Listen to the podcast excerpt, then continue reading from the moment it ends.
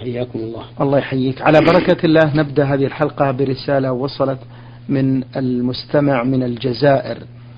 آه المستمع يقول في هذا السؤال فضيلة الشيخ يقول بعض الناس الذكر أفضل من الصلاة المكتوبة بدليل قوله تعالى ولذكر الله أكبر فهل الذكر أفضل من الصلاة كما يقولون؟ نرجو الإفادة مأجورين. الحمد لله رب العالمين. وأصلي وأسلم على نبينا محمد وعلى آله وأصحابه ومن تبعهم بإحسان إلى يوم الدين. إن الصلاة من ذكر الله سبحانه وتعالى بل هي أكبر أنواع الذكر وهي آكد أركان الإسلام بعد الشهادتين كقول النبي صلى الله عليه وآله وسلم بني الإسلام على خمس شهادة أن لا إله إلا الله وأن محمد رسول الله وإقام الصلاة وإيتاء الزكاة وصوم رمضان وحج بيت الله الحرام. فهي متضمنة لأنواع من الذكر روضة من رياض الذكر. فيها قراءة القرآن فيها التكبير فيها الثناء على الله عز وجل فيها أنواع التعظيم لله سبحانه وتعالى فيها الدعاء فهي روضة فيها من كل زوج بهيج. ولا شك أنها أي الصلاة فريضة ونافلة. فالفريضة ركن من أركان الإسلام وهي أفضل أنواع الذكر كما قلنا بعد الشهادتين شهادة أن لا إله إلا الله وأن محمدا رسول الله. وليست وليس الذكر المجرد أفضل منها بل هي أفضل منه. فلو قال لنا شخص هل الأفضل أن أتفرغ لذكر الله من التسبيح والتكبير والتهليل وما أشبه ذلك أو أن أتفرغ للصلاة؟ قلنا تفرغه تفرغ للصلاة أفضل لأنها تجمع بين أنواع متعددة من الذكر وأما قوله تعالى ولذكر الله أكبر فإن الآية تدل على أن الصلاة تنهى عن الفحشاء والمنكر لكن ما فيها من ذكر الله أكبر من ذلك. كما يتضح عند تلاوة الآية الكريمة اتل ما أوحي إليك من الكتاب وأقم الصلاة إن الصلاة تنهى عن الفحشاء والمنكر ولذكر الله أكبر. أي لما فيها من ذكر الله تعالى أكبر من النهي عن الفحشاء والمنكر. ولكن هنا تنبيه وهو أن الذكر المقيد في موضعه أفضل من مطلق الصلاة. يعني مثلا لو أن شخصا قال هل الأفضل إذا انتهيت من صلاة الفريضة أن أبادر فأقوم وأصلي تطوعا. أو الأفضل أن آتي بالأذكار المشروعة بعد الصلاة. قلنا له الأفضل أن تأتي بالأذكار المشروعة بعد الصلاة لأنه ذكر مقيد في حال معينة فالذكر في موضعه. إذا كان مقيدا أفضل من مطلق الصلاة.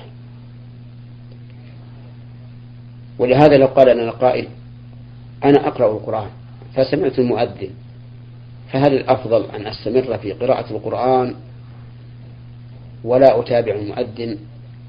أو الأفضل أن أتابع المؤذن؟ نقول الأفضل أن تتابع المؤذن لأنه ذكر مقيد بحال معينة فكان أفضل من قراءة القرآن الذي ليس له وقت محدد وبإمكانك أن تقرأ القرآن في وقت آخر. نعم. بارك الله فيكم. المستمع من الجزائر له سؤال آخر يقول نشاهد في كثير من بلاد المسلمين استئجار قارئ يقرأ القرآن فهل يجوز للقارئ أن يأخذ أجرا على قراءته؟ وهل يأثم من يدفع له الأجر؟ الاستئجار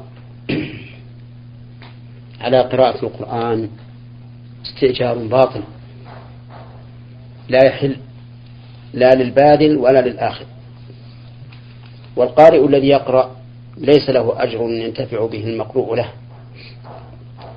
لأنه أراد بعمله الدنيا. وقد قال الله تعالى من كان يريد الحياة الدنيا وزينتها نوفي إليهم أعمالهم فيها وهم فيها لا يبخسون. أولئك الذين ليس لهم في الآخرة إلا النار. وحبط ما صنعوا فيها وباطل ما كانوا يعملون. فمن استأجر شخصا يقرأ القرآن على روح ميت مثلا كما يقولون. نعم. فإن هذا الاستئجار باطل والقارئ ليس له أجر حتى يصل إلى الميت. وما يأخذه القارئ فإنه أكل للمال بالباطل. فلا يحل لأحد أن يستأجر له شخصا يقرأ القرآن لا, لا لنفسه ولا لميت من أمواته. وأما إذا كان قراءة القرآن لغير الثواب ولكن لنفع متعدي كما لو استأجرنا شخصا يعلمنا القرآن فصار يتلو علينا للتعليم. أو استأجرنا شخصا يقرأ على مريض ليشفى فإن هذا لا بأس به.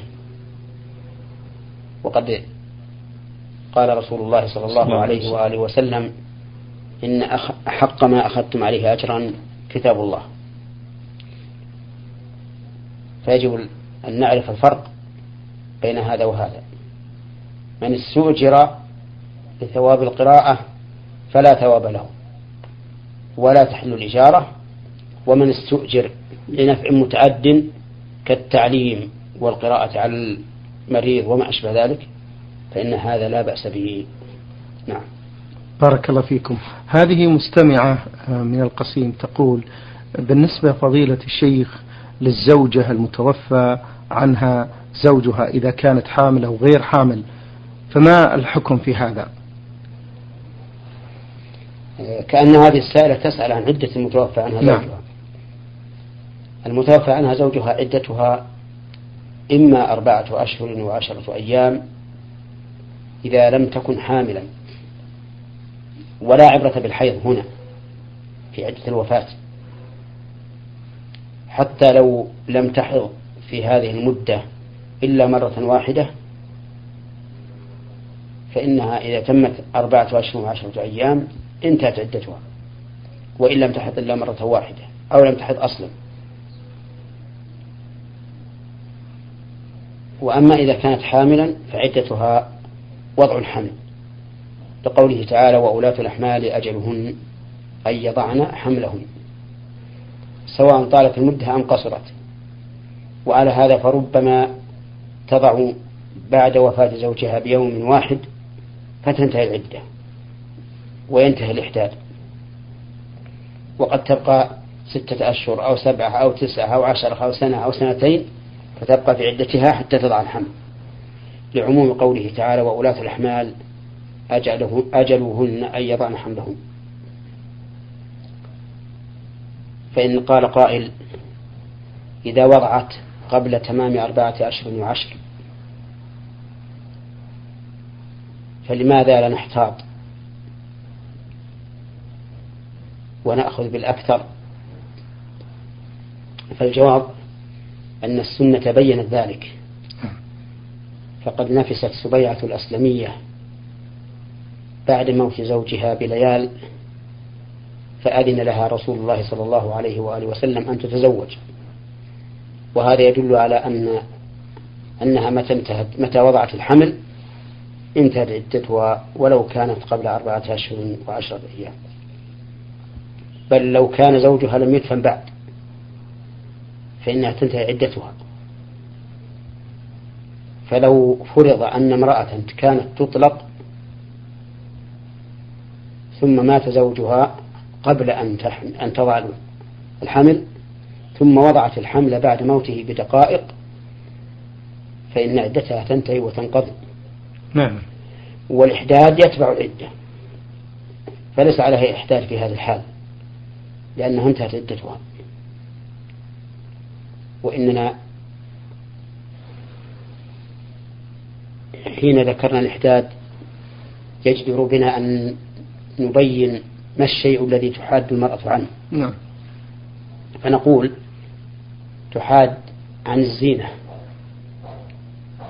فلا تتزين في عينيها ولا في شفتيها ولا في يديها ولا في رجليها فلا تكتحل ولا تحمل الشفاه ولا تختضب بالحن بالحنة أو غيره لا في يد ولا في رجل. ولا ولا تلبس الحلي بجميع أنواعه. فإن كان عليها حلي حين موت زوجها فإنه فإنها تخلعه. فإن لم يمكن خلعه إلا بقصه قص. وإذا كان عليها أسنان من الذهب فإنها تخلع الأسنان إذا كانت ملبسة على أصل. وأما إذا لم تكن ملبسة على أصل بل هي مثبتة أو كان لا يمكن نزعها إلا بخلل الأسنان فإنها تبقى ولكن تحرص على إخفائها. وتتجنب جميع ألبسة الزينة من ثياب أو سراويل أو أو عباءة. أو غير ذلك مما يلبس فإنها تتجنب كل ما يسمى لباس, لباس زينة. أما اللباس العادي فلا بأس به سواء كان أسود أو أخضر أو أصفر. المهم أن لا يقال أن هذه المرأة متجملة وتتجنب أيضا الطيب بجميع أنواعه سواء كان بخورا أم دهنا أم سحوقا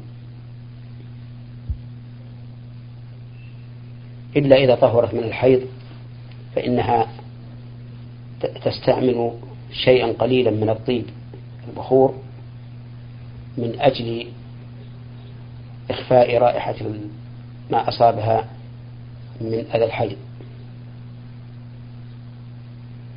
وتتجنب الخروج من البيت. فلا تخرج إلا للحاجة في النهار أو الضرورة في الليل.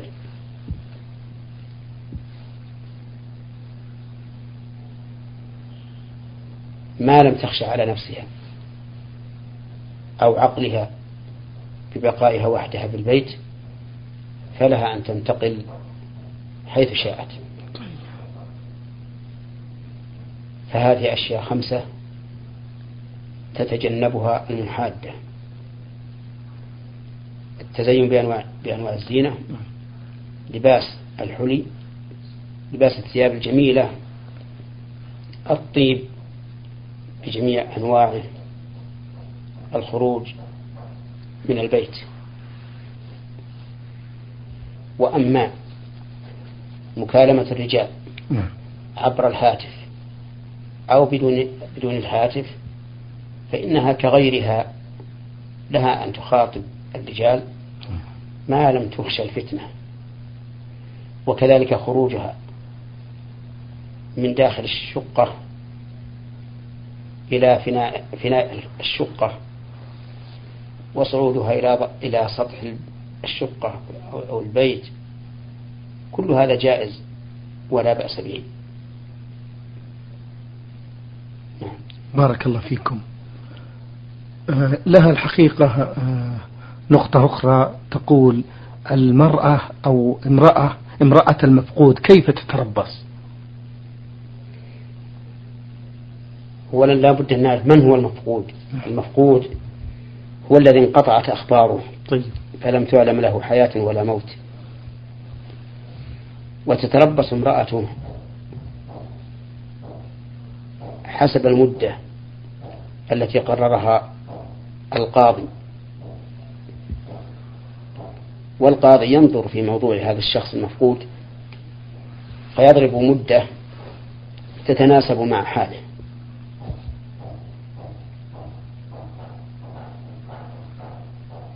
فإذا مضت هذه المدة ولم يعلمه خبر اعتدت للوفاة. ثم حلت للأزواج. بارك الله فيكم. هذه مستمعة تقول بأنها امرأة تعمل في بيع وشراء الذهب. تقول يكون عندي حلق صغير للبنات وغوايش وخواتم ويقومن بعض النسوة بأخذ ما يردن من هذه الحلي ويدفعن لي الثمن بعد شهر أو شهرين لأنني أثق بهن وهن من جاراتي في الحارة. هل يصح هذا يا فضيلة الشيخ؟ الذهب بالذهب. وإن شئت فقل مبادلة الذهب بالذهب لا تجوز إلا بشرطين. الشرط الأول التماثل والتساوي في الوزن. نعم.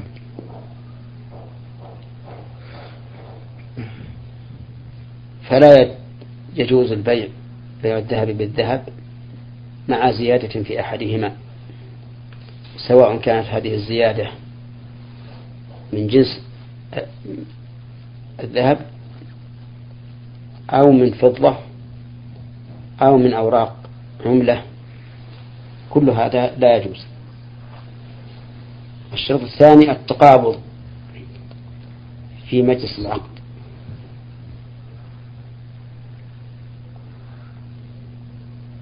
ودليل ذلك قول النبي صلى الله عليه وآله وسلم الذهب بالذهب والفضة بالفضة والبر بالبر والتمر بالتمر والشعير بالشعير والملح بالملح مثلا بمثل سواء بسواء يدا بيد. فإذا اختلفت هذه الأصناف فبيعوا كيف شئتم إذا كان يدا بيد.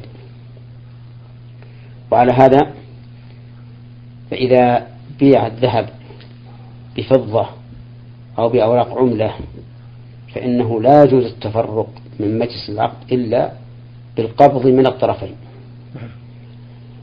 وبناء عليه نقول إن في جواب هذه المرأة السائلة إنه لا يجوز أن تعطي تعطي الذهب من يشتريه ولا يسلم الثمن إلا بعد مدة لأن ذلك ربا. ولكنها تقول للمشترية التي تطلب هذا الذهب.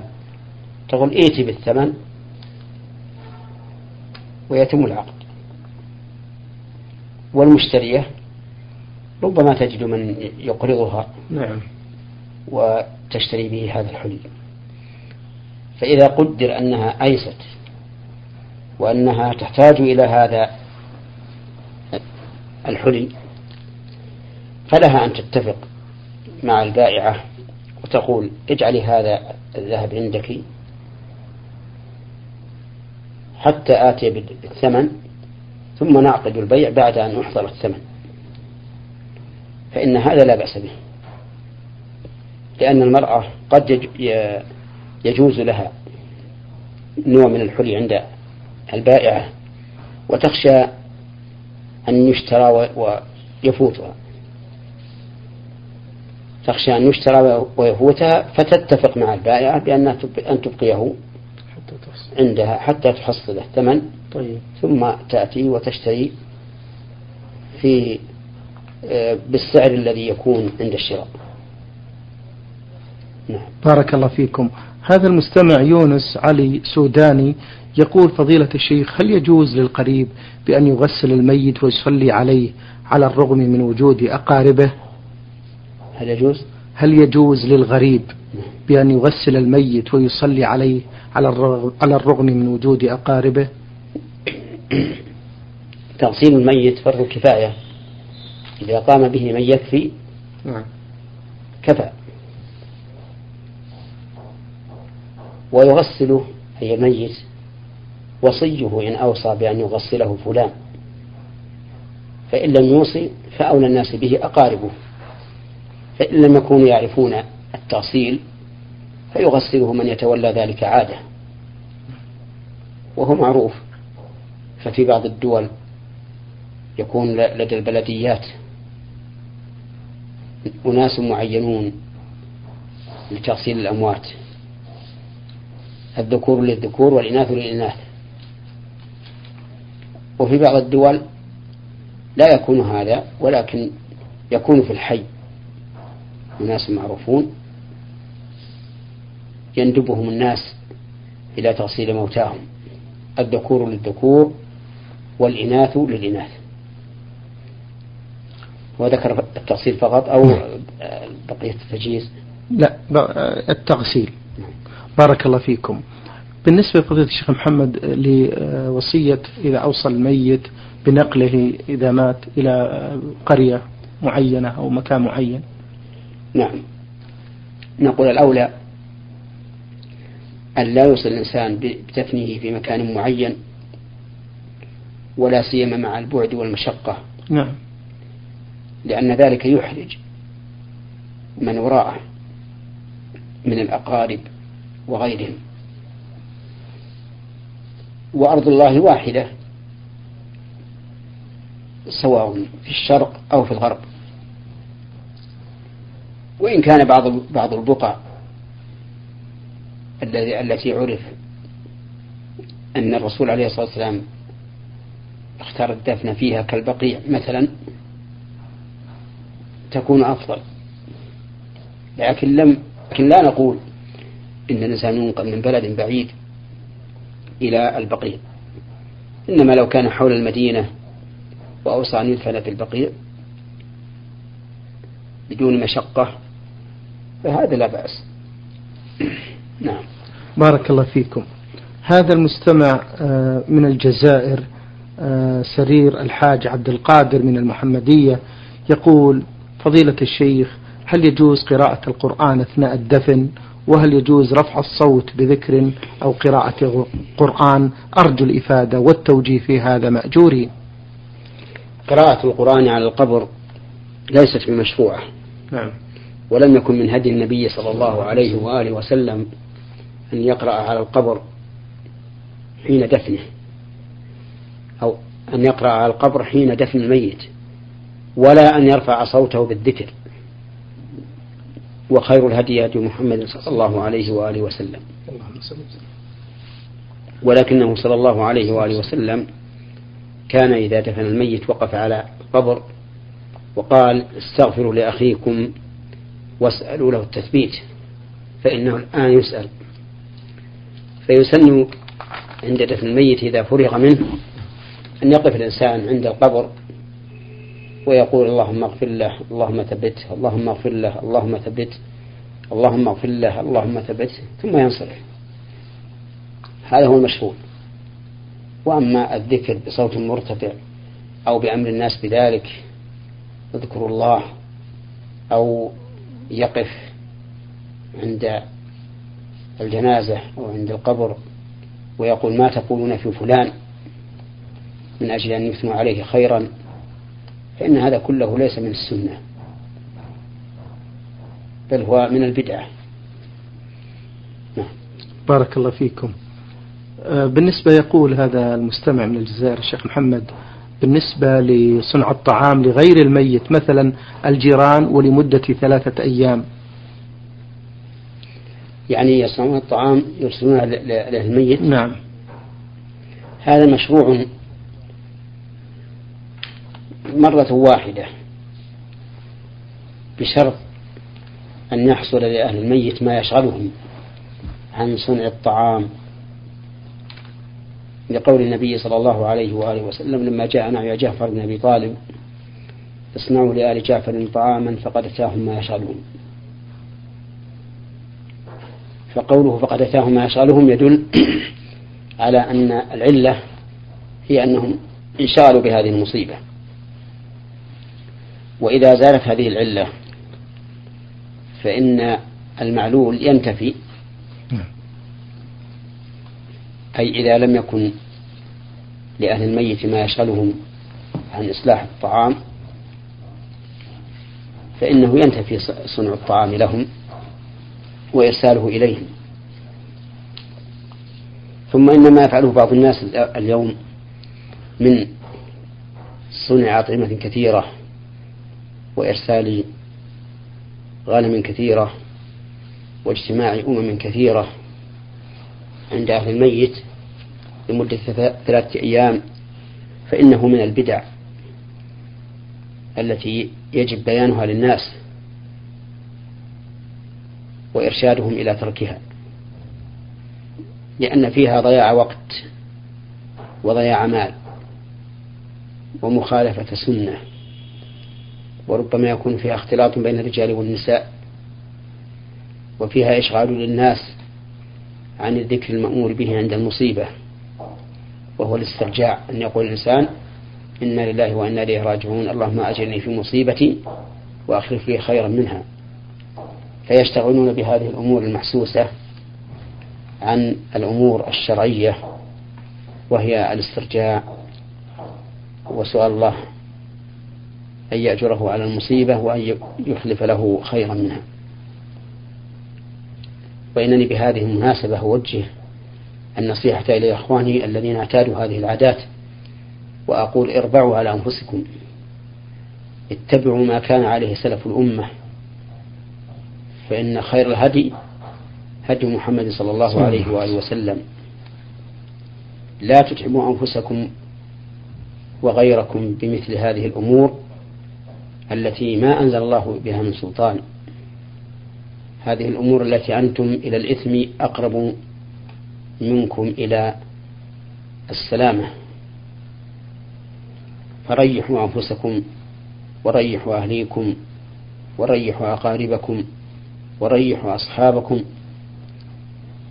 وتحصلون مع ذلك على موافقة هدي السلف الصالح. شكر الله لكم فضيلة الشيخ وبارك الله فيكم وفي علمكم ونفع بكم المسلمين. أيها الإخوة الأحباب أيها الإخوة المستمعون الكرام أجاب على أسئلتكم فضيلة الشيخ محمد بن صالح. ابن عثيمين الأستاذ في كلية الشريعة وصول الدين في القصيم وخطيب وإمام الجامع الكبير في مدينة عنيزة. شكر الله لفضيلته شكرا لكم أنتم لحسن المتابعة. إلى الملتقى إن شاء الله. والسلام عليكم ورحمة الله. نور على الدرب. برنامج يومي يجيب فيه أصحاب الفضيلة العلماء على أسئلة المستمعين. البرنامج من تقديم وتنفيذ عبد الكريم صالح المقرن